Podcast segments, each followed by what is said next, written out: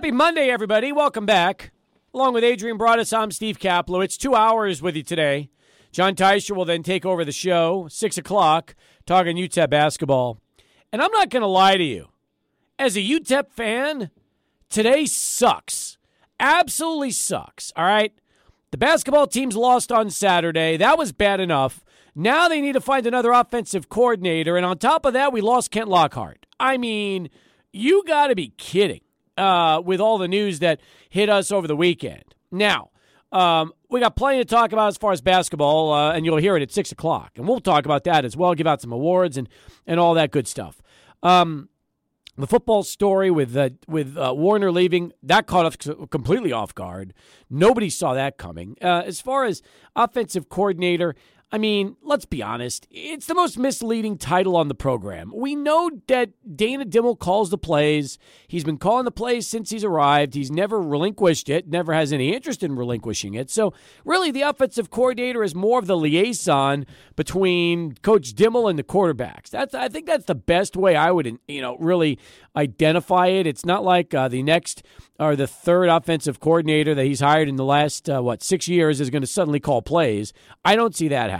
So uh, it caught us off guard because of that. Because I mean, when Dave Warner was brought in here, I think he pretty much knew the role, and you know, he and he took the job, and they they they've you know they've scored points the last couple of years. I, I didn't think he would be leaving. Now we don't know if he retired or resigned. That's another weird story. Okay, some reports say he retired. Other reports say he resigned. We don't know. I don't have Dave Warner's cell number. I didn't give him a call and find out.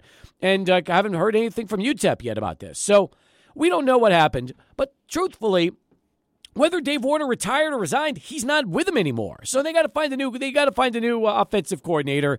And Adrian, I know that's going to be a story we'll be talking about here in the next couple of days as we get ready for signing day, which is also weird because Coach Warner has been uh, linked to a lot of potential signees. Yeah, it's a really weird uh, and, and, bizarre change, right? So, if we've learned anything from Dana Dimel, it's the following of what you mentioned. He will call the plays, he will not relinquish play calling, and he will lean on his four plus decades of play calling experience uh, to lead the Miners. He's not changing that. He wasn't changing that when Mike Canales was here uh, and he was the offensive coordinator. He didn't change that when Dave Warner came in as offensive coordinator uh, came in to provide leadership, experience, and kind of knowledge to the quarterback position, which uh, Dana Dimel talked about when Warner got hired. And then now into their third offensive coordinator, which I'm not sure if they decide to promote from within, which direction they go with if they decide to do that internally. Um, but we do know this about UTEP's offense. It took a step back this past year. It had uh, progress in 2021, albeit I still think it had limitations. And then this past last year, uh, they were held back completely. Yep. They only ranked in the top five in two offensive categories. One of them was time of possession, which we all know, right? Uh, and the other one is fourth down conversions, which UTEP, that's kind of like one of those specialty stats. They were among the bottom part of Conference USA in passing efficiency, uh, total offense, scoring, and that's where you win games. You win games in scoring and, and putting up offense and, and putting up yards and not turning the ball over. And unfortunately for this past season with the Miners, they took a step back offensively. You wrote a terrific article talking about that, and uh, it's up at 600 ESPNElPaso.com. So check that out. Uh, and and again, we'll talk we'll talk about that uh, here today. And I want to get into a lot of talk on the Super Bowl, the the championship games, and, and all that. But first, um, listen. Uh, and Adrian, uh, this is impossible for you to relate because you weren't born yet. But I got to tell you, um, I, I grew up in the uh, really in the '80s. That was my decade because I was seven years old when 1980 hit. And, you know, when you're growing up around UTEP basketball in that decade, and you got to spend your, you know, your, not your entire teenage years, but the majority of them watching games at the Special Events Center because it wasn't the Don Haskins Center then; it was just the Special Events Center. And Paul Strelzin calling the the uh, the games from the PA announcer, and um, you know, being spoiled because your dad had great season tickets because when he moved here from New York, he got he fell in love with UTEP basketball and couldn't believe how cheap a season ticket was compared to what he dealt with going to New York Knicks games and stuff like that. So yeah, we grew up in the building, grew up around the miners, and um, it was like my home away from home. So when you hear the news today that Ken Lockhart passed away, I mean that's like my childhood right there. So yeah, that one that one hits close to home. It really does. And you know he was there from '81 to '85. Um, I loved him. His nickname was La Machine because that was the names Strelzin gave everybody nicknames, and Kent Lockhart's nickname was La Machine. And it just so happens that you know probably around 84, 85 I don't know. UTEP's playing in the in the holiday tournament, the Sun Bowl uh, tournament, and one night they finished their first game, and the second game was happening, and all the players just start sitting in the stands and relaxing and watching the games with the fans. So I went up to each player and got some kind of p- blue piece of paper signed by the whole team. Sure enough, Lockhart's autograph says Kent La Machine Lockhart, number 25. That was his number, and that was his nickname. So um, and I still have that piece of paper, by the way. It's um, just a plain, either blue or green. I forget what it was, but it's got the whole team on it. I mean, it was a big deal when you're a kid. So the truth is this I was there for the triple overtime fight against BYU. I was in the crowd wasn't in my seats because one of my brothers had it, so I had the uh, a secondary seat and got to uh, watch the game with a good friend of ours, uh, Gil Holland, who's still around here today. And uh, I was next to Gil when that fight took place, and still remember it like it was yesterday.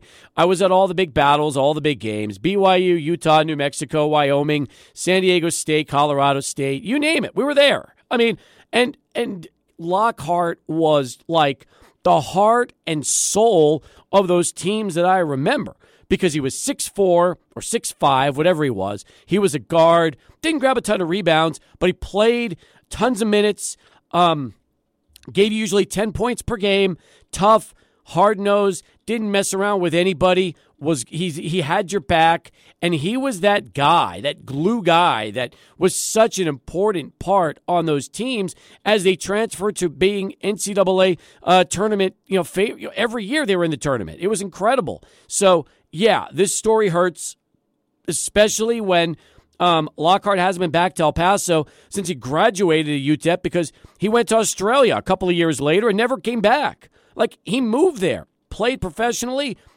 stayed there, never came back to the States. So, you know, we were talking about trying to get Lockhart in with a bunch of his former teammates from the 80s within the next year or two and have like this massive UTEP reunion. And sadly enough, it'll never happen with him because he's no longer with us. And Adrian, that's what's so tough today. Is anybody who is old enough to remember Ken Lockhart and those early to mid 80s teams understand how how valuable he was and really how tough it is to hear the news that he wasn't even 60 he was 59 and passed away today. So yeah that's that's difficult. Yeah i totally understand this one right here. This is a name that was brought up in my household growing up but that's just the kind of impact kent lockhart made onto so many miner fans' uh, you know whole uh, whole life and their fandom and stuff like that. My dad would talk about kent lockhart all the time and what great teams they had in the 80s but you said it you said it uh, perfectly steve. You look at those two teams right there 83 84 and then the 84 85 team. Those were great NCAA tournament teams right there, and he played an integral uh, integral role on those two squads right there, and you know played significant minutes when it came to tournament uh, action. So when you watch his performance, when you see what he really did yeah. here at UTEP over time, and you see the professional career that he was able to build after the fact, it, it's just a, an incredible life on the court and off the court as well. You hear all the great stories about what a per, what a person he was, and uh, yeah, he's going to definitely be be missed by a lot of Miner fans. I included some videos, okay, uh, that I found on YouTube with Lockhart uh, in the story. And I can't stress it enough to watch these videos because when you watch these games, okay, it's like you're in a whole different um, time machine. Like, first off, anybody who was born pre, you know, I don't know, 1984, 1985, um, you don't really know what it was like going to watch these crazy games where the atmosphere was electric, the place was sold out, and, and it was loud, and you couldn't hear yourself think, and they were hanging banners left and right. I mean, that's what I grew. That was my childhood. That's how I grew up in this town, and it was a big deal. I mean, you had Coach Haskins, you had Tim Floyd, you had Russ Bradford, You had, um, you know, Greg Lackey. You had all these great assistants that were just bringing players left and right. Then Ellenberger shows up in the 80s, and he's there as an assistant. And meanwhile, they're just hanging banner after banner after banner, hosting the WAC tournament, winning the WAC tournament. That was like a regular thing. So I wanted to put these videos up because for people that have only heard their parents or grandparents or, or, or uncles talk about these days, you got to be there to experience it and really understand just what that building was like on a regular basis for every big game in the WAC. Yeah, I feel like if you are like me and miss that generation and you look at some of the videos, you hear the audio and stuff, it's like a whole new world. It's like watching a Power 5 school right now or a mid-major hoops team that's in the top 25, see, because the way that the fans were, the way that the atmosphere was, the high level of intensity on the court itself, yep. it just makes you really appreciate that era of college basketball which was uh, probably quality-wise something like we'll never see again. I mean, nowadays in the one and done era, the quality of talent, the pool of talent might not be as where it once was, uh, sustained, especially because you don't keep guys for four years. You keep them for one or two, and then they're off to That's the NBA true. or they're off to the portal. So you, you got to cherish these players and cherish the, the players like this who made so who meant so much to UTEP fans. We'll never have that back. We will never have that back. Not to say that UTEP can't resurrect itself. It can, but to the extent that it was a perennial mid major power year after year after year for 10 years in the 80s and early 90s. No, we will never, ever get that back. So, yeah, today was tough hearing the news about Lockhart. Really, really difficult. And if any of you watched uh, Lockhart play, I'd love to hear you share your stories and memories. Uh, Dave Feitl's going to join us this hour. We're going to talk to one of his closest friends at UTEP. Feitl was there with him as a freshman, and uh, those two were tight. So Dave Feitl will come on the show today, remembering uh, the great Kent Lockhart, and then Russ Bradford will join us in our 5 o'clock hour as well. Um, Super Bowl is set. San Fran, um, listen, when we talked about it, we said it. If something happened to Purdy, just like if something would have happened to Jalen Hurts, uh, that, that's the end. That is the that is the end of of that team. And you know what? Uh, it, you could not ask uh, and expect Josh Johnson to play and do anything. He's 36 years old, and um, then he gets hurt, and they got to bring Purdy back, who's already injured. I mean, this was a disaster for San Francisco, an absolute disaster. But it goes to show you that outside of a handful of teams, you lose your starting quarterback, stick a fork. You're done. Simple as that.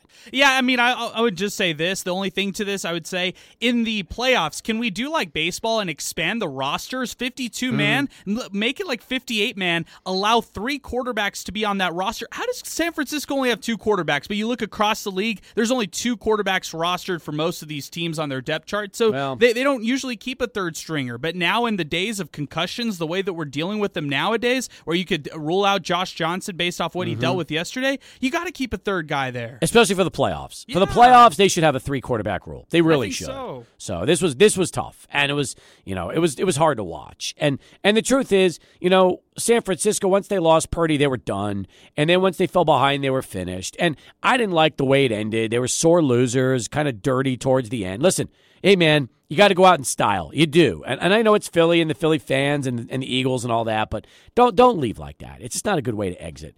And as far as the other game goes, oh my God! I mean, listen, you can talk about the officiating all you want, but the fact is, when Cincinnati had the ball with under a minute left and Hayden Hurst got that first down, they were at the 33 yard line. Um, you felt like Cincinnati was going to come down the field and McPherson was going to kick a game winning field goal. You just did. You did not expect Cincinnati to lose that game. Um, they didn't move the ball after that. They had the great punt return um, by Skyy uh, Moore. And then, of course, the, the, the push out of bounds. And, and you could say all you want that you shouldn't have blown the whistle and, and allowed the referees to dictate the game. Well, you know what? The guy was already out of bounds. You, and, and don't give me this, well, you shouldn't be that close to him you could still be right on top of him, but he pushed him, he shoved him. In other words, if you're chasing him out and he's already out of bounds, you just got to avoid it. If you accidentally make contact with him, that's different than a shove where you're trying to push the guy into the bench. The way I look at it is Burrow, Mahomes, it's going to go down to the wire every single time these yep. guys go at it. These are two of the best quarterbacks in the league right now. So if we want to blame the refs, all right, go ahead, go that way. But last year's game could have been decided by multiple ways. Same with this year. It came down to the end, and that's exactly what you want from two of the best quarterbacks in the league. I didn't like the way the game was officiated. Me but, neither. But at the same time, Cincinnati had the ball first and 10 with under a minute left, and you thought at that point Joe Burrow was going to take the team down and, and, and beat, the, uh, beat the Chiefs again. Both teams had opportunities. Absolutely. line. Good way to put it. All right. Orly, Dan, you're both on the lines. I want to get to the two of you in a moment. I know what Orly's going to talk about. He'll probably touch on Kent Lockhart and the 49ers. Dan, you want to remember Kent Lockhart. You guys are both coming up next. Good start. Appreciate everybody getting in. We've got less than two hours now to go here on Sports Talk as we send it over to Charlie One. Let's get our first traffic update of the afternoon.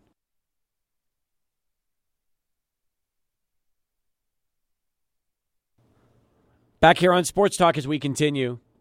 Super Bowl 57, less than two weeks away. We'll be there. Driving up next Tuesday.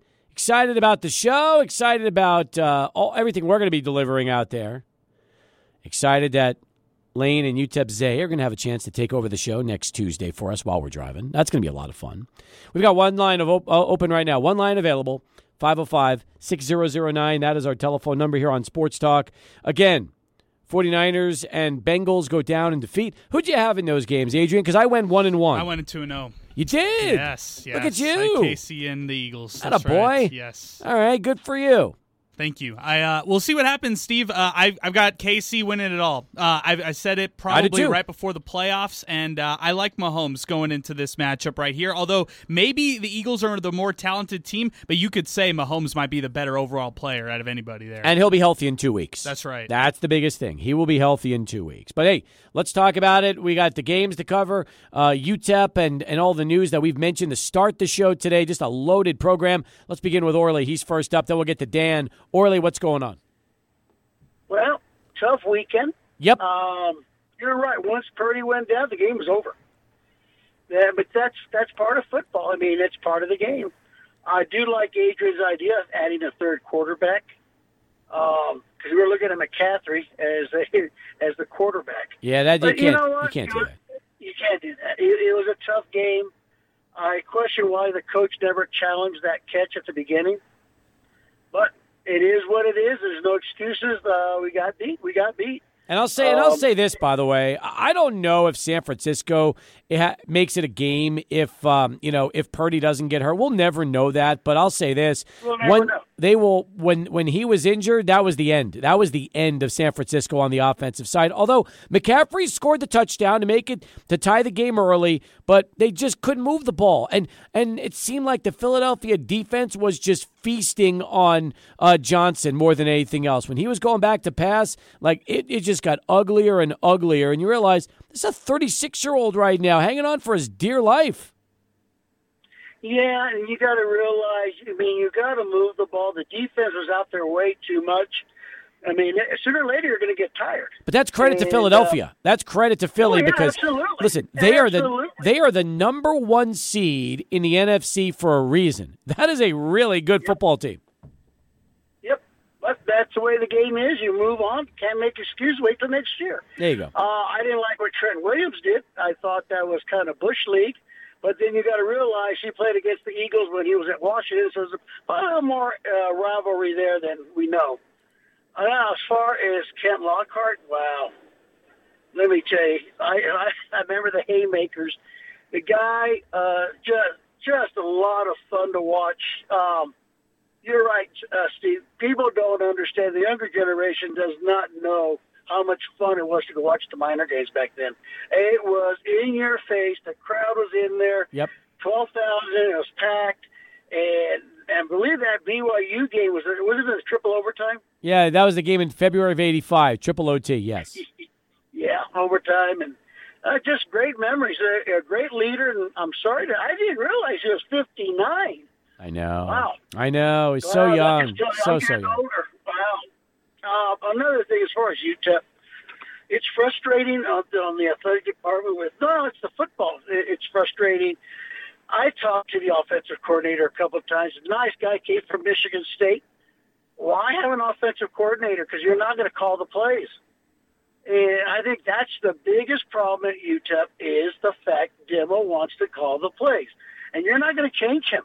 He's not going to change until unless he gets uh, unless they get rid of him this year. Well, that's the thing. this I, mean, is- the, the truth yeah. is the truth is this. Okay, he's going to call plays until the very end. And if it doesn't if it doesn't work out, then he will go down with the ship because he's not suddenly going to change it up after 6 years and hire somebody specifically to call the plays on the offensive side of the ball. He's you know, he's called plays his whole life. And to to Dana Dimel, if if he's the head coach, you know, play calling is part of his responsibility because that's what he's always done. And and I think that when you've always been a play caller, if you're a coach and you're um, like a like a CEO and you've got somebody calling the plays, you're probably going to be second guessing that individual the entire time because you're so used to calling it yourself. Yep, you're right. But I mean, it's this is not Kansas State. This is UTEP. It's a little different. Uh, it's just, um, yeah, I think that's the problem with UTEP, but that's not going to change until we have a change in head coaching. I hope we. I mean, let's hope we have a good year. But if you look at the schedule, it's not real favorable. No, it's not. It's I mean, not. No, it's not. No, it's not because um, I don't know. I mean, there's some teams on there that that's going to be a challenge for UTEP. Even the even the new schools. Don't don't underestimate Sam Houston. Sam Houston's pretty good. Appreciate you know, it, Orly. Thanks for the call. All right, take care. All right, you too.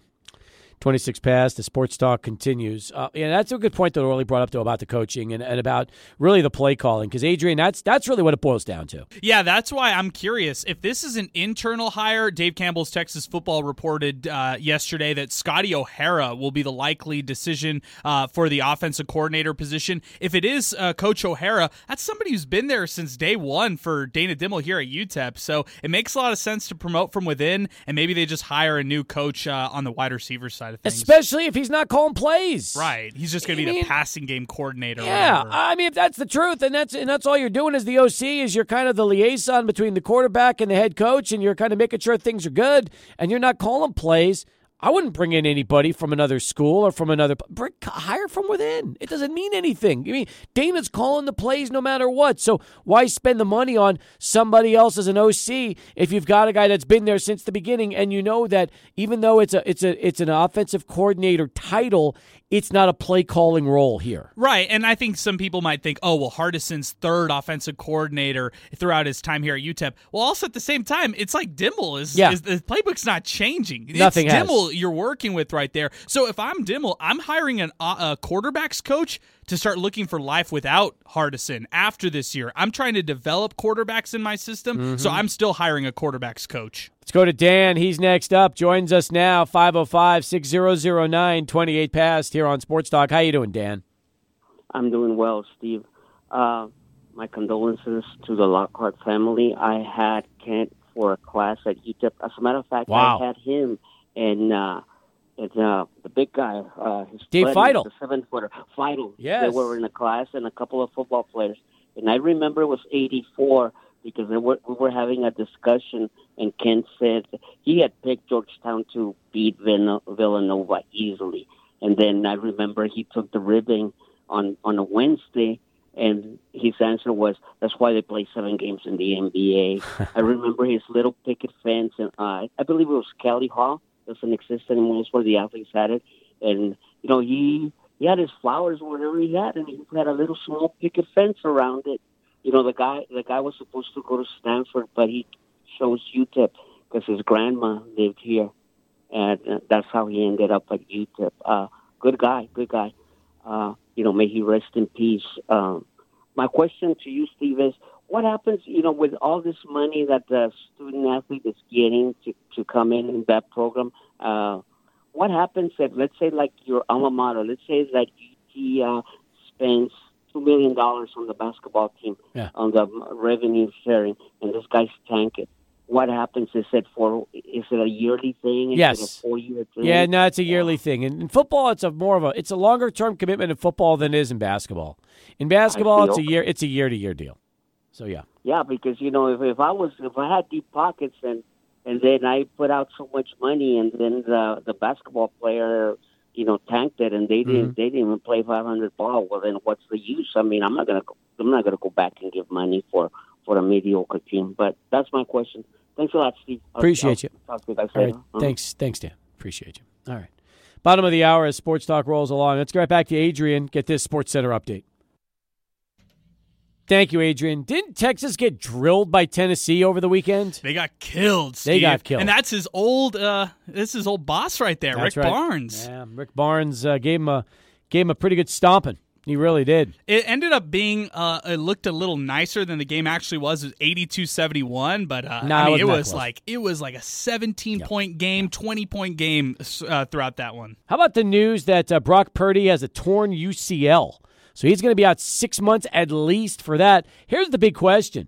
Uh, Purdy is seeking second medical opinions about whether or not he needs surgery, per a source. The 49ers are recommending surgery, but no decisions yet. Remember, a UCL, that's like having Tommy John surgery in baseball, except he's a quarterback and that's going to be on his throwing elbow. So that's that's how I mean, it is rare when quarterbacks suffer torn UCLs. That is about the worst news Brock Purdy could have received after getting hurt yesterday. Well, I'm going to give you a great example of somebody who went with an UCL injury last offseason and who was not the same this past year, Matthew Stafford. He dealt with an offseason injury for his UCL. He had it repaired, and look at what happened this entire season. They shut him down after, what, five games or so? And Matthew Stafford was not the same Super Bowl winning quarterback as he was last year. Uh, for Brock Purdy, he's probably seeking that second evaluation, trying not to go under the knife, hoping that he could be rehab because I'm thinking, Steve, the offseason is looming. Yeah. Free agent quarterbacks are out there. Tom Brady might want to mm-hmm. come home.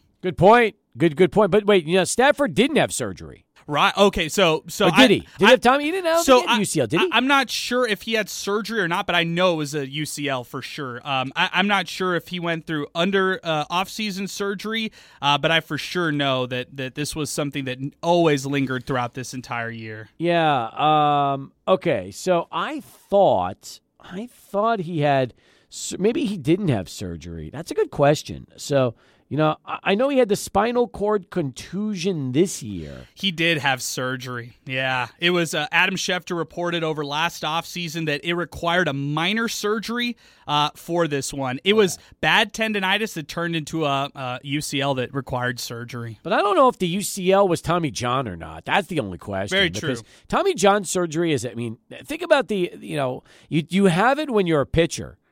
Sometimes pitchers can become stronger, but it takes a year to rehab. So I don't know a UCL tear in a, in a quarterback. I'm interested to know if that's going to be Tommy John or not. Yeah, and the interesting part about it was uh, the the news for Matthew Stafford dropped right before this past season started. So they kept it under wraps. They didn't tell anybody. They didn't make the surgery even public. Mm-hmm. But it, apparently the surgery happened last March, and it dragged throughout the offseason as far as his recovery. Uh, and once he was back, he was never really back. So he wasn't. same. He was not throwing the same for at least this entire season. So you wonder if he can get back to form or, or what his recovery timeline will look like, and if Purdy's is different. Uh, yeah, that is going to be a very interesting storyline to keep uh, to keep you know an eye on. Let's put it that way, because San Francisco was never the same. Once Josh Johnson went into the game and, and, and Purdy was out, you knew that was the end of their offense. That was and it was and it's a sad way for Purdy to go out. I mean, you know, it's one thing you know if you lose a game and you don't play well, but when you get hurt on the you know the second series like that, and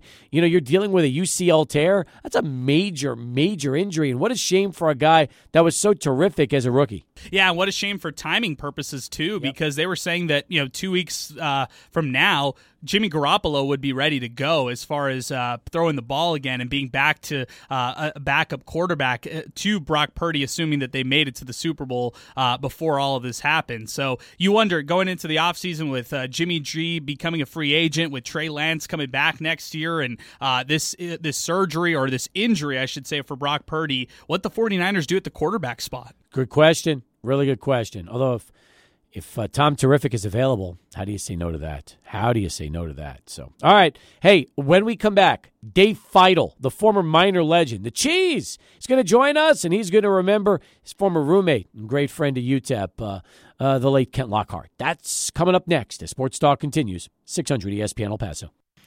Back here on Sports Talk, 43 past the hour remembering uh, the great Kent Lockhart after hearing the news today that uh, we lost the former Miner at uh, the age of just 59. With us right now is a man that uh, played alongside him for some great, great years at UTEP. In fact, they even came in together on uh, a recruiting visit, and I learned this today that Lockhart's a big reason why this guest uh, joined the Miners. He's Dave Feitl, and he joins us uh, on the program right now. Dave, welcome back to the show. It's good to have you on, but man, I wish it was under better circumstances. Oh, you and me both. It, it's one of those days that I've spent most of the day reflecting on, you know, my days at El Paso, my relationship that I had with Ken, and all the the, the miner greats that have come through that program. So it, it's uh, yeah, it's been a tough day, but uh, it's also been a, a day after all these years. Uh, I've spent the great day, uh, part of the day reflecting. So yeah, it's one of them days, I guess. I don't think a lot of our listeners realized just how close the two of you were, not just on the court, but off the court as well. Oh, Ken and I had a very, very special uh, relationship.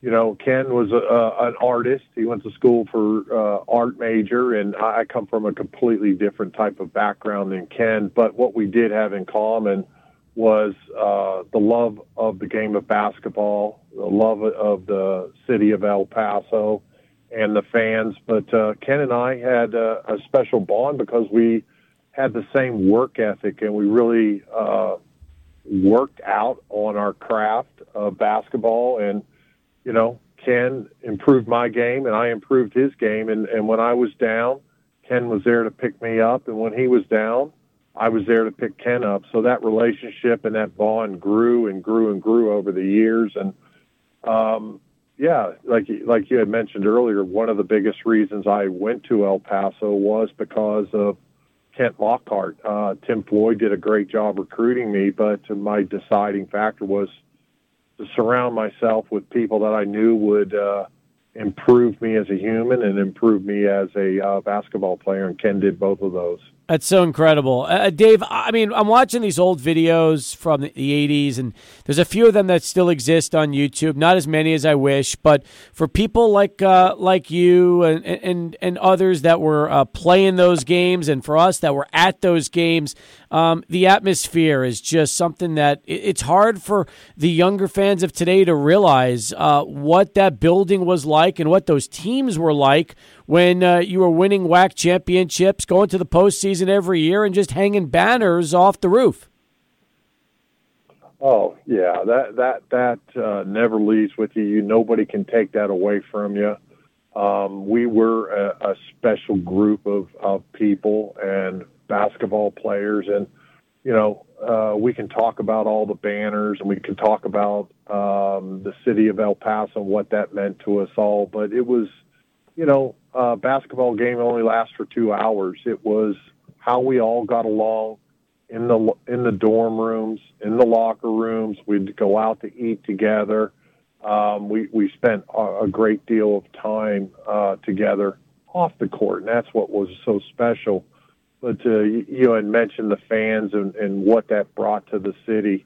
Uh, I just remember, you know, driving by the special event centers, thinking to myself, "What the heck is going on out there?" There's all these people just kind of hanging out and with camping gear, and they were actually uh, people, you know, camping out, waiting on tickets for our game. It was that meant that much to the to the city, and we you know, when we when we could jump on the court, we gave everything we had, not only for ourselves and our teammates, but the city of El Paso.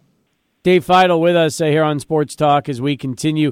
I always remembered Kent as to be a, very quiet guy. He wasn't a huge talker, but did all of his work on the court. Didn't take uh, anything from anybody. Wasn't afraid to mix it up if he needed to, and he always had his players back and could be relied on for ten to fifteen a game in a big spot when you needed him to, uh, and, and just that kind of player.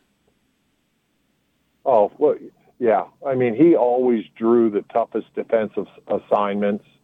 Um, Ken was our lockdown expert. He took great pride in doing what it, he, he needed to do to help us win. And, and that is a rarity where most people want to be under the limelight and you know, take all the glory. Ken, Ken did all the dirty work too. He played a tough defense. He'd get a, uh, a, a steal when we were absolutely needing to uh, sway the, the, the tempo in our favor. Uh, take a charge, uh, pass the ball when he needed to pass, and he was extremely reliable. I mean, day in and day out, he, he was extremely reliable as a player. And there's not a you won't find anybody that disliked Ken. He was great off the court, great on the court, um, just an all around good human being.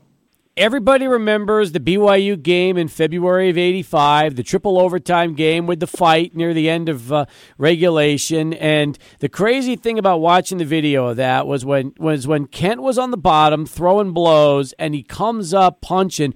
He nearly clocked Coach Haskins, who was trying to go in there to separate things. Yeah, there was some uh, uh, you know that was one of those games where there were, the tensions were high. There were some uh, on court um, antics uh, coming out of the BYU guys, and Kent uh, uncharacteristic um, of him because he's not a, a violent uh, person in any regard. In fact, he's one of the most meek individuals you'd want to meet.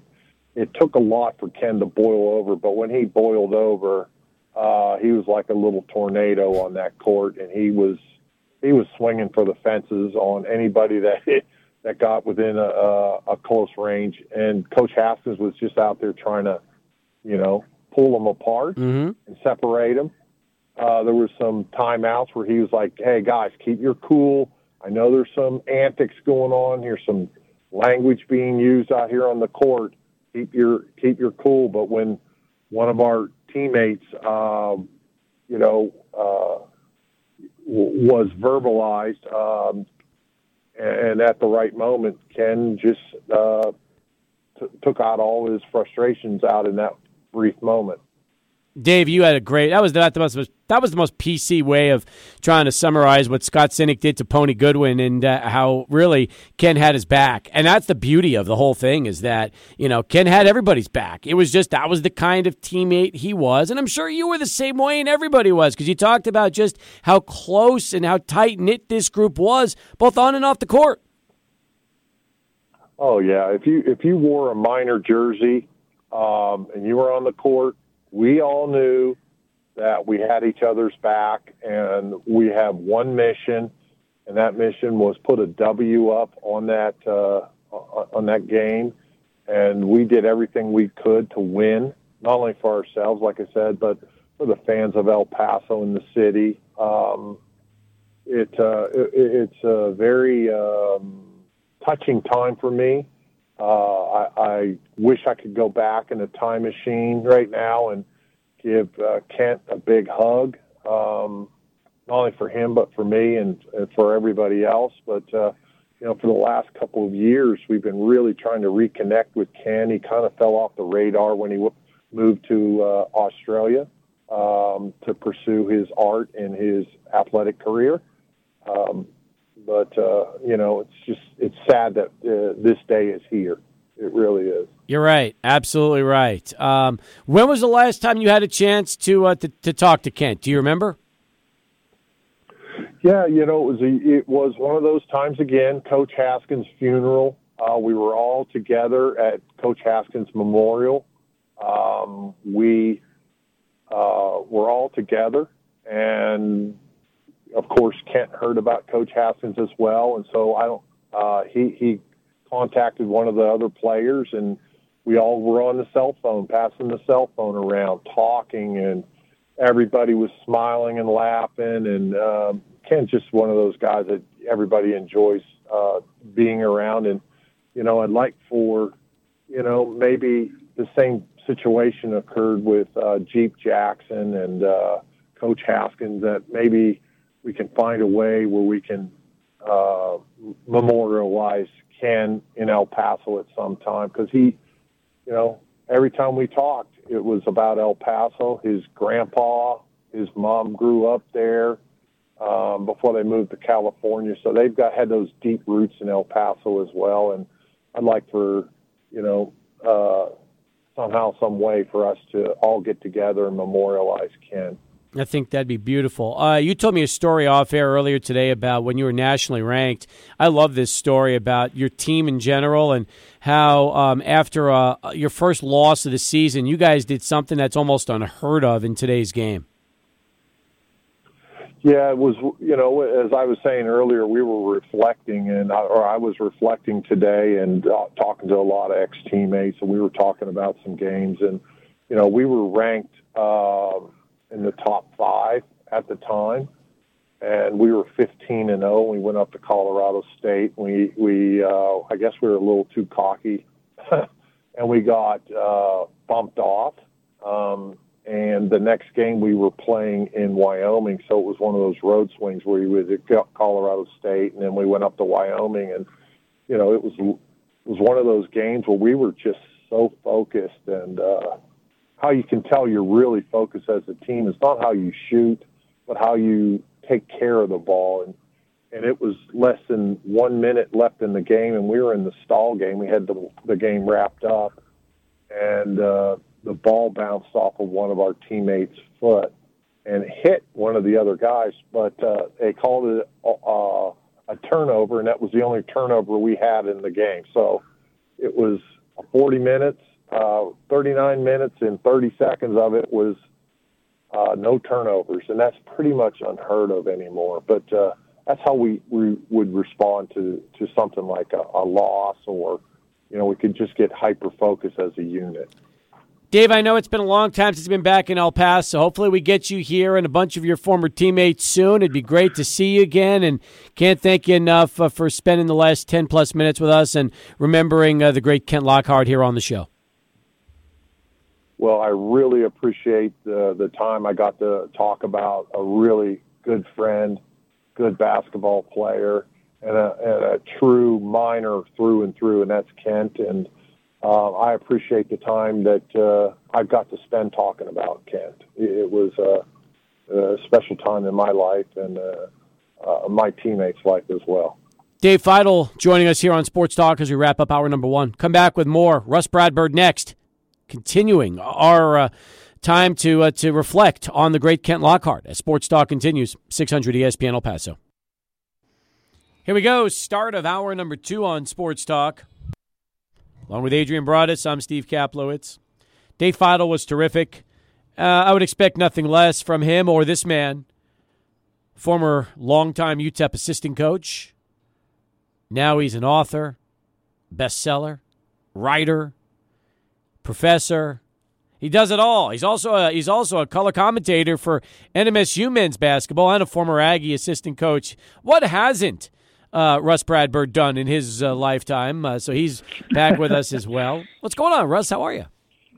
Things are okay. It's a, it's a sad sad day. I got I got the text last night uh, learning about Kent Lockhart. So it's it was a shocker because he was you know he's trim and healthy and he was always a health nut. So I'm I'm a little bit I'm a little bit in shock today, like anybody else who knew him. I don't blame you. I think a lot of us are still in shock on this one because nobody uh, it, it's caught everybody by surprise. And and again, as we said earlier, just 59 years old, Russ. Yeah, yeah. And and I've gotten a couple of emails from people today. Steve, I should probably say on the air just to be clear. I did not recruit Kent Lockhart. My first two years were Kent Lockhart's last two years. It was Tim uh, Floyd who recruited him, and and, and, he, and like a lot of our great players, he was completely unrecruited. And I don't think anybody thought he was good. Well, Tim Floyd did, but I don't think anybody in California, like none of the Pac-10 schools, were after him. And in fact, none of none of the Big West schools were after him. But he had, you know, his grandfather lived in El Paso, and that was part of the attraction. Is that um, uh, Mr. Fitzgerald? I can't think of his first name, but he lived over right just in the northeast part of town, over by uh, Five Points. Huh. I didn't know that. Yeah, yeah. Mr. Fitzgerald. It's one of the things I remember about Kent is he was such such a rough and rugged guy on the court. He was very kind and generous and sweet with the grandfather. It really shocked me. I remember him when he was so nice and, and gentle speaking to his grandfather after practice one day. Uh, that was one of the things I remember. But the, but the other thing, one of my earliest memories of him, I, I know Steve, your fans will remember. You can look up the stats and all that stuff. But one stat I forgot was that he had 16 points when when we beat Tulsa in the NCAA tournament. You know, we haven't won a lot of NCAA tournament games recently, and uh, Lockhart was, was the star of that game, of the upset of Tulsa. But I remember I'd only been on the on campus for a few weeks, and Coach Haskins says, "Russ, I, I know you've been over practicing your dribbling at Memorial Gym. Have you watched our guys? And what did you think?" And he asked me about Lockhart, and I said, "Well, Coach." He gets in a lot of fights. I think you know they're always having to separate him. He was, you know, from from somebody. And Coach Haskins was quiet for a second, and he said, "You know, you don't want too many of them sons of bitches who won't fight." And uh, and and Lockhart, it, it, you know, first and foremost was a fighter. He was a, a competitive kid. Um, I like that story, and that's uh, that. That tells you why uh, Coach Haskins liked him so much. And you're right, by the way. Lockhart in that game was four of eight from the field, eight of ten from the line, had 16 points, um, three assists, and a couple of steals uh, in that 79 75 win over Tulsa. Yeah, and then the other one, I think you posted this on the Care KROD website today. I think I think you posted. Did you post the BYU finish? Yes, uh, I did. Yes. Yeah. So, but what I remember about that game, you know, everyone saw, everyone could see the game or watch it on where you know we we're we we're about to win the game, and then one of their players made a racial slur against Luster Goodwin. That's correct. That is correct. I shouldn't say that if I because I didn't hear it, but but uh, Luster Goodwin Pony, you know, everyone called him, and and Pony got in a scuffle, and then Lockhart. And the first thing you see on the camera is Lockhart throwing a vicious right cross that would have been, you know, that, that Mike Tyson would have been proud to throw.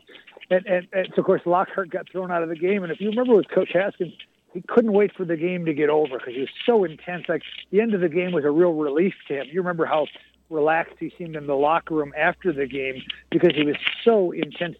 So, but you know, but but that game wound up going into triple overtime, and every time it went into an overtime, Coach Haskins would come down to the end of the you know to the end of the bench and point at Lockhart and say, "This is all your goddamn fault."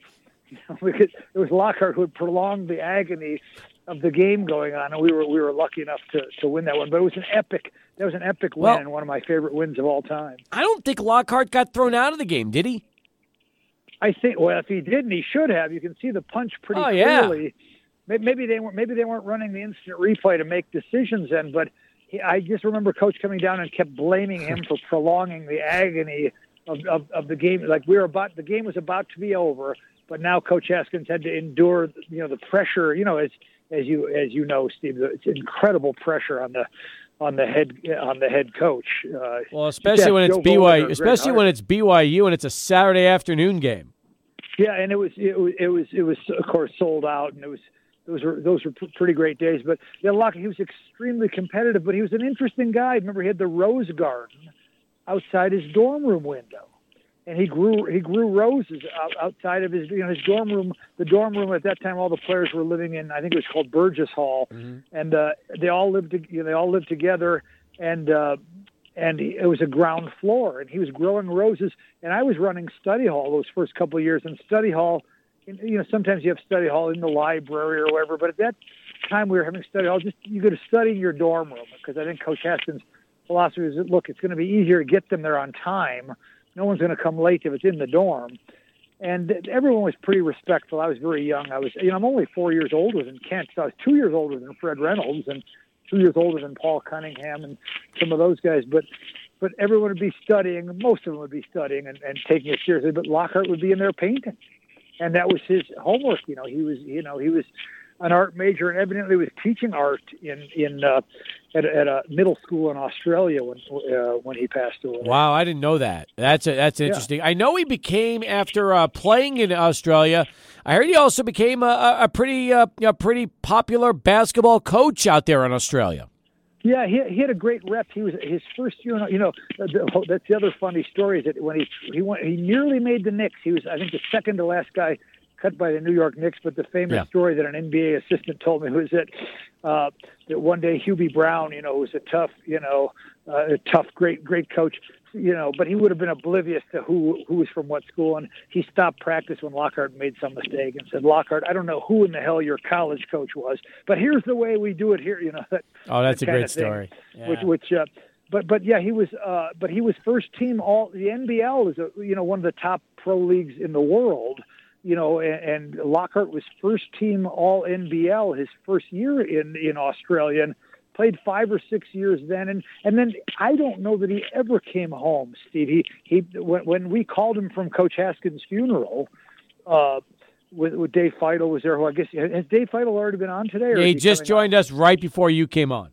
Oh, geez. Well, it's going to be tough to top Feitl because he was such an interesting guy. But, but um, uh, I don't. I remember we called him on the. You know, we put him on the speaker phone and passed the phone around when from Coach Haskins' funeral. But I remember being surprised, and then I called him a few years after that, and I remember being surprised at what a thick Australian accent he had. I think he was there for so long.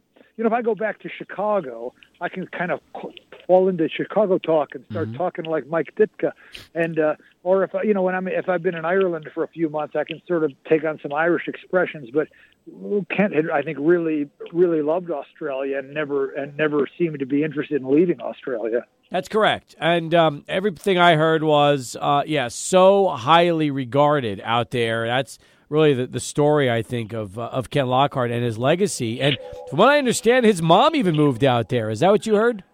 I think I think that's right. And and the mom was an interesting woman in that she was, you know, she was from Northern California, sort of hippie culture. And to my understanding is that Kent lived on a commune until he was 12 or 13 years old. That he was, you know, sort of the the kid, kid of a, a, a hippie mother in in the best ways. You know, Kent was Kent was funny because he was he was very disciplined as a player, but he was interested in music and art and and uh, and culture in a way that you know many, a lot of us jocks you know were I mean he he knew more about music and art than I ever did at, at, at particularly at that age and so he was an interesting kid in that regard because he was rugged and tough and his shoulders were so thick it was like he had volleyballs uh, he inflated volleyballs in his shoulders but then I also remember this Steven, he did not have a good senior year shooting wise. Correct. Do you, Correct. Do you remember that he, he shot 39% as a as a senior after yeah. being 45 or 40? And I think if I my feeling was, and I think he would say this too, is that he got so into the weights and improving his strength and his body, and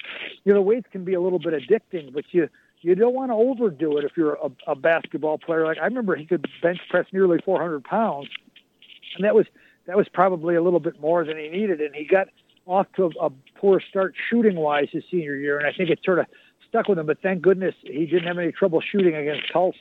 Well, he finished uh, 6.3 points per game, which was fifth on the team behind Donnell Allen, Juden Smith, uh, the aforementioned Dave Feitl, and Luster Goodwin. But uh, he always seemed to have big, big performances and big moments. Like uh, in the article, I, I put up the, this great condensed version of the uh, uh, semifinals of the the '85 WAC tournament against Utah, and I think yeah, I watched that game. Yep, yeah. and and that was an overtime win, and Lockhart had 12 in that one. Yes, yes. He he always came up big in, in the big and of course he did he, yep. he didn't care at all about. I I remember well, I'd forgotten about this is that we'd the coaches would come in with the stat sheet after the game, and he would grab the stat sheet and put his finger on assist, and then hand the stat sheet back. And I, I, I until until you said that, I'd forgotten. Until you said that story about the Utah game, he was he was a funny guy that way. He didn't, you know, a lot of guys want to know how many shots they missed or how many points they had, and all he cared about was the assist, and he'd hand it right back after he looked at the assist. I believe it. In fact, um, his junior year, he led the team in assists uh, by a long ways. Nobody was even close to him his uh, his junior season. Yes, yes, and so so uh, so part of it, yeah, he didn't have a good shooting year his his senior year, but he had a huge rep, and we felt like I remember we felt like we had the best player, we had the best player in the in the WAC in Kent Locker going into that year, and and it wasn't it wasn't that we, you know, this happens all the time where guys don't necessarily have great shooting games but still play well.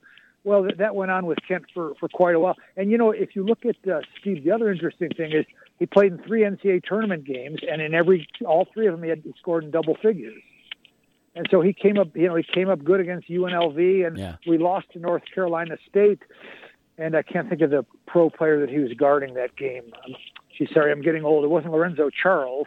It was oh Nate McMillan. He was guarding Nate McMillan that had a long career as a and so he and he still I think he had 12 points against going head to head with Nate McMillan who had a long career in the NBA. He did. So he would he would he would come up big in the in the big games and as a coach boy you want you want that guy who's fearless and and tough and and that was Kent Lockhart. Man, I'm so happy you mentioned McMillan because that's uh, that's exactly right. And you know, you also look at at just um, you know who they had to play in in some of these other games. And by the way, McMillan in that one um, played 31 minutes but he only finished with nine points. So well, there, nice. yeah, there's there, there's there's a Lockhart defense, and one of the things, Steve, we've talked about this before. I think off the air and a little bit on the air is that you know, some of the best players we had at UTEP were, you know, most of the best players we had were four-year guys from, mm-hmm. you know, Antonio Davis and Tim Hardaway and Kent Lockhart and Fred Reynolds. And, you know, the world is changing. I do worry about that for, not, not for necessarily for UTEP or New Mexico State, but just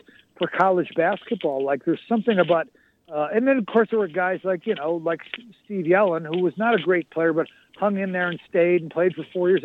There's a real value to that. And I do worry about this transfer portal thing about what are we teaching kids and what's the future of the game going to be. And everybody, like, like Sue, I, would, I, I didn't know that, uh, I don't know Souley Boum at all. I'm sure he's a nice guy, but he was playing 37 minutes a game last year and he transferred. You know, like it, it's hard to know. And Jabari Rice did it with the, with the Aggies, where you know he was, you know he was, yeah. he was our our best player for, for for two or three years, and and they and they can't wait to. So I think we're. I just worry about the future of the game, and and Kent Lockhart was a good example of that. Like you know he played pretty well as a freshman uh, on a pretty good team, and then the team got a little bit better when he was a sophomore and made the NIT, and mm-hmm. and then they had the break. We had the breakthrough year. I was lucky enough we were to, to show up. You know, Steve, my my high school team that I was the assistant coach of, we were four and twenty seven and then I got to UTEP, and we're 27 and four. You talk about jumping into the fast lane. Like suddenly, I went from, you know, on on one of the worst teams in Chicago as an assistant coach to you know to being an assistant coach for a team. We were ranked number eight, I think, at the end of the year. Wow, wow. Well, all I remember is it was the it was the, one of the toughest places to play in college basketball. The building was packed all the time. The team was terrific.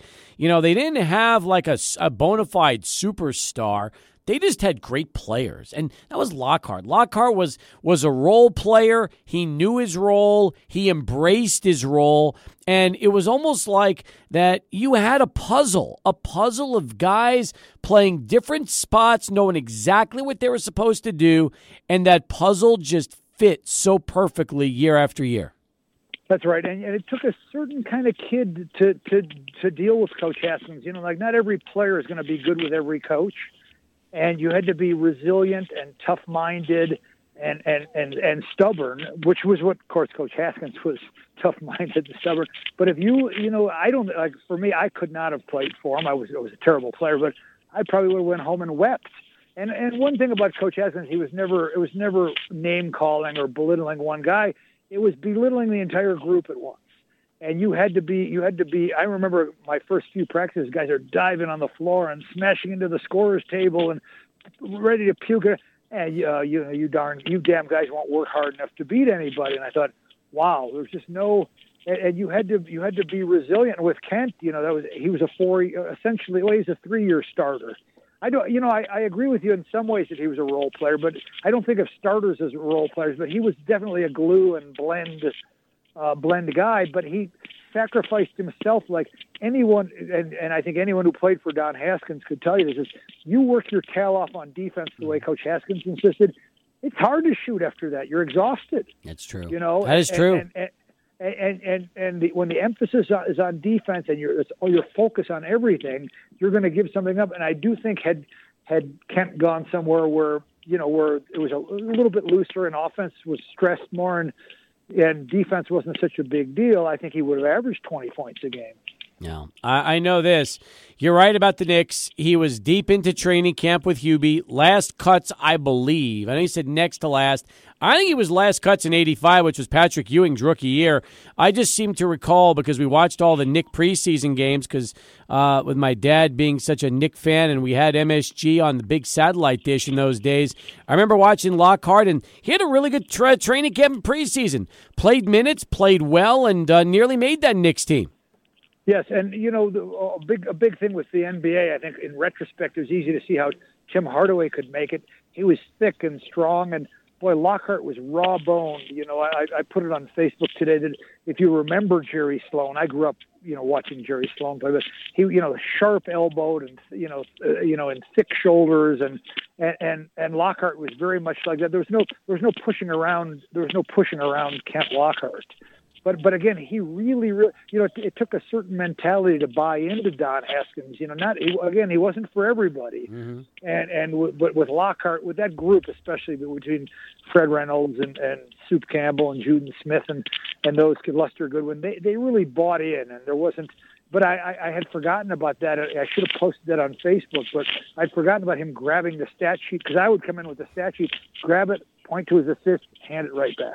Nothing, Love it. Nothing else. Nothing else concerned other than other than the victory. Yep, course. unselfish is the best way to describe him. Very, very yep. well put. Hey, uh, always appreciate it, Russ. Thanks for the time and thanks for sharing some great stories with us on the show. Yeah, it's a it's a it's a sad day, and and uh, but but uh, I think you know I don't know. I, he loved his time at UTEP, and he loved Coach Haskins, and we should all be proud of Kent Lockhart. It's so true. And here's what's even crazier to think about. Okay, he's only the third player from these great teams in the 80s to have passed away. We lost Jeep first, then we lost Chris Sandel, and now hearing the the news uh, about um, again Ken Lockhart. We've we've had three from the '92 team, Russ. Uh, Jim Bice, Roy Howard, and uh, also uh, we lost Ralph Davis, but they weren't on those '80s teams. So really, this was the these are the first three from that great '80s group. I think that's right, but if I remember right, I, I might be wrong on this. I think that Ralph and uh, it just depends on how you slice it. But I think I think Ralph and Roy Howard were both there in '89. Now I might not, I might be wrong about that. I think they had both arrived as freshmen. In I'd have to look. Um, I'll tell you right now. What, because I can't remember what I had for lunch today, Steve. I'm getting older, but but I, I think those guys might have, or they might have been signed in the '80s. I'm not. I'm not sure anymore. Yeah, Ralph was a freshman in the 90-91 season, and uh, Roy Howard was a sophomore in '91, but he wasn't on the '90 roster yeah, as a he, freshman. He came as a sophomore. Yeah, he came as yeah. a sophomore. But now Ralph redshirted, so I imagine he might have he might have redshirted the 89-90 possibly. Season. Yep, possibly. I'm not, I'm not, sure. But yeah, that, that that is. We have lost some, and and those were all. You know, uh, we lost Ralph Davis a, a year and a half ago, and boy Maxie was uh, we were we were crushed and we were at the funeral but he he was a wonderful guy as was as was Jim Bison and Roy. Howard died in a tr- he owned a trucking company but died in a trucking accident. Oh, terrible. Absolutely yeah. terrible. Well, listen, we yeah. appreciate it and uh, again, always uh, very happy to have you join us on the show and take us down memory lane. Russ, appreciate that. Good, good Steve, and, and uh, I'll keep an eye on the miners from up here in Las Cruces. You and you keep an eye on our guys. We'll get, we're going to get better before the before too long. It has to it, it has to turn around eventually, right, Russ? Yeah, I, I think we, we are. I think part of the problem, and this is one of the things that you, a good Don Haskins lesson. He always talked about how terrible we were going to be, and that you know that kept the expectations low. I think you know there's so much talk about how talented we were going to be, and then you know, and then a couple things go wrong, and this goes wrong, and we our, we struggled our chemistry and a new coach, and but now, Steve, I'm the guy who lost. I keep, I keep telling this around town. I was lost ten games in a row in the Irish Super League. Now that's not that's not the highest level of basketball, but the next year we were able to get things turned around. Brandon Mason was the MVP of the you know of, of the Irish Super League, and we won the championship. But we were in, we went from last place to first place in a year, and it was because the coach was a moron at first. Like I didn't I didn't quite get the difference, and I thought you know I could just do things the way we did in college, and mm-hmm. It just took me a while. The, the players weren't that much different, but it took me a while to figure things out. And I think that's what's going on with Greg Heiar. I think I think it will just, and I, I uh, like I, I'm highly impressed with Joe Golding as well. That I think Joe has done a really good job with them. They, they remind me of our teams of, of UTEP. We didn't have the three point line. We had a bunch of guys who weren't great shooters, and I think if they had a they had a shooter or two, uh, it would be a different story for the Miners this year. I agree with you, Russ. Appreciate it. Thanks again. Okay, tell everybody hi, Steve. Thank you. Thanks, Adrian. Okay, see you guys. Rus Bradburd, folks, as we continue. 24 past. Let's go to Charlie. John Teicher, about uh, 20 minutes away. Sports Talk continues. 600 ESPN El Paso. Back here on Sports Talk as we continue. John Teicher still to come. I know Taish, uh, like many of us, hit hard today by the Ken Lockhart news. I'll tell you this: after Dave Feitl and uh, Rus Bradburd, Adrian, you get such a good idea of of the kind of basketball player and human being Ken Lockhart was a fighter, somebody who meant so much to so many people here in El Paso in this area, somebody who is. was really instrumental what he did and also did a lot after his time here at UTEP. I mean, you heard about the training camp stint with the Knicks, you heard about his time in in Australia playing professional basketball. Just what a great basketball career, what a special life for Kent Lockhart. Yeah, it's so true. It's so so true. And by the way, it, as we said earlier, it's been a uh, it's been a tough weekend for UTEP. I mean, let's be honest. The men lost, the women lost.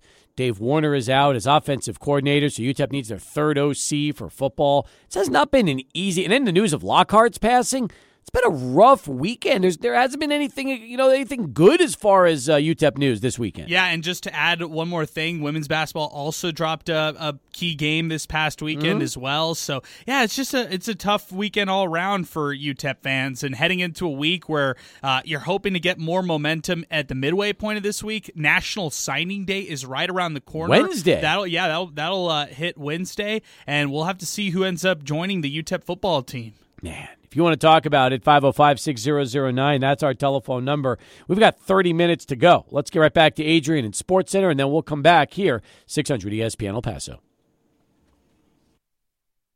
Adrian, thank you very much. 32 now past the hour.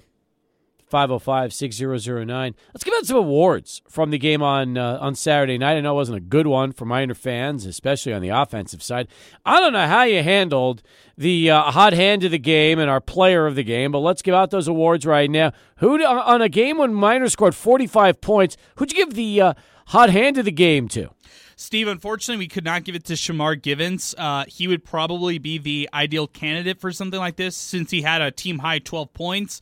Although uh, we could not overlook four turnovers, we could not look over one of five from three point range, uh, and it just was a tough shooting day all around for Givens, who pretty much found his points, um, you know, free throw line, at layup here and there, and that was pretty much it. But uh, we went Ze'Rik Onyema for our hot hand of the game on Saturday. He had 11 points in that one. He had four rebounds and just a turnover, a block, and a steal in that game. All right. Uh, Wind Supply of El Paso, folks, the exclusive uh, providers of Champion Heating and Cooling but they also carry a Rheem, Mastercool, and Convair. In fact, if you are looking right now for a brand new uh, refrigerated system for your household or evaporative system or heating and furnace. So easy. Here, let me give you the easiest way to do it. Just go to their website at windsupplyelpaso.com. It's got everything. But then go to the Find a Dealer tab. It's the drop down that'll not only show you rebates, but it'll show you all of Wind Supply's preferred dealers around the El Paso radius, and you'll be able to pick out the preferred dealer nearest you. Give them a call and uh, tell them you heard it on Sports Talk and you want to learn more about what Wind Supply of El Paso can do. That's Wind Supply ElPaso.com. Player of the game, Adrian, who do we give that award to? We're going the same direction. Ze'Rik Onyema in a game in which uh, he's fighting for minutes in, uh, I guess, a little period when the Miners are starting to go a little small and showing variety in terms of their lineups. Uh, Onyema fighting for minutes, showing reasons why he should be on the court. Uh, he goes up against one of the toughest big men in the conference in Ousmane over with North Texas, and I thought Onyema, um, you know, for a good part of it, he outplayed Ousmane in, in certain stretches. But uh, regardless, he finishes with 11 points in this game, six rebounds, and uh, I, I, thought he was probably one of the only uh, bright mo- uh, spots for the Miners in this game. Keats Southwest, uh, the experts when it comes to the production of custom metal stamped components and sub assemblies. In fact, uh, their uh, office in El Paso on Rojas Drive, not to mention their manufacturing office in Wheeling, Illinois, and they have uh, one in Mexico as well, will produce uh, up to millions of uh, different products, so whether it's metal stamping, assemblies, brackets, bushings, clips, terminals, and so much more. If you want to learn about what Keats Southwest can do for your business, go online, keatssw.com. That is keatssw.com. So the Miners need a new offensive coordinator. So do the Dallas Cowboys. How about that? With the news that Kellen Moore is not coming back, uh, uh, honestly, Cowboy fans have been so frustrated with the offense and the play calling at times.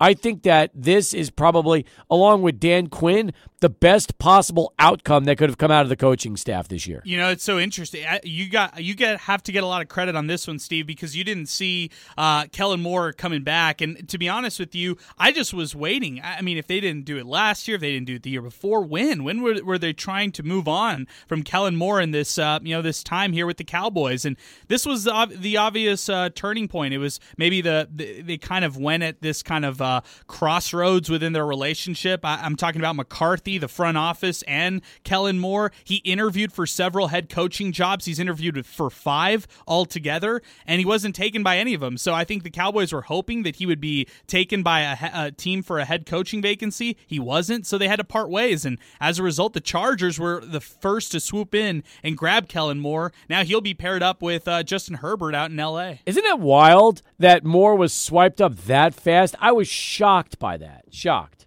Right, and now you're looking at the uh, the Dallas Cowboys and what they do. Do they go uh, with kind of a savvy offensive mind? Do they go with somebody like Kliff Kingsbury, try to get him out of uh, a brief little retirement stint that he had after being fired with the Cardinals and heading off uh, overseas? Do they go a Klint Kubiak route, who uh, you know the Cowboys are definitely linked to, or they go Brian Schottenheimer route? Uh, he was a consultant for the Cowboys this past season. Maybe he was somebody who's the guy in waiting. Maybe they maybe they try to go out and get Wes Phillips and bring him back, even though he's a oh hot name gosh. right. Even though he's a hot name right now. Ooh, okay, all right. Why, why not? He was he was with them for years, so um, I don't know what's going to happen there. It's going to be interesting, don't you think? I think so. I think it's a, a, very interesting hire that the Cowboys need to make. Uh, it's also going to really dictate what kind of priorities do they have. They, are they going to be more of a balanced offense? Do, will they favor the run, which a lot of fans think they should, uh, with both Pollard and Ezekiel Elliott? Do they go more toward a, an open offense and kind of stick with the mo that they've been running these past uh, couple years and and stick with that spread shotgun formation? I'm not sure which direction they go. By the way, this is interesting. Okay. Wes Phillips denied a request to interview for the Chargers OC vacancy about uh, uh, 10 days ago. So he's the current OC right now for the Vikings. But if the Cowboys came calling, would he deny them? Because, like I said, he has history with the Dallas Cowboys. That was the first NFL organization he came up in as an assistant coach. Maybe they want to bring Wes Phillips back. I just would uh, caution this, knowing that he has been linked with that head coach over there in Minnesota, uh, Kevin O'Connell, for a while. They worked together in with in, with the uh, Los Angeles Rams. I don't know if he, they're ready to depart from each other right away. They, they just have uh, done a lot of coaching stints together, so that, would be my only thing. Well, he was with the Cowboys from 07 to 13, so that's uh, again a lot of years. Matter of fact, we were we were there at Valley Ranch during that time period doing some sports talk live shows, and just walked right in on Wes in his office. Nice. It was pretty, and it was pretty cool back then. You could just show up, and there the coaches were in their office in Valley Ranch. Oh, that's really cool right there. I, I uh, have only known Wes Phillips as Rams and Bengals, kind of you know the, those types of uh, stints with him. But I, I, didn't I didn't realize that he spent all those years. Uh, he's he's a savant when it comes to receivers and tight ends, though. Yes, he is. So he knows that position really well. Those positions very well. Isn't it interesting how many former UTEP quarterbacks have done very well when it comes yes. to leaving the Miners? Yes, and coaching at the, at the next level. I know they uh, have high football IQ. It's true because think about it: Mac Leftwich, Jordan Palmer, Wes Phillips. It's a it's a growing group.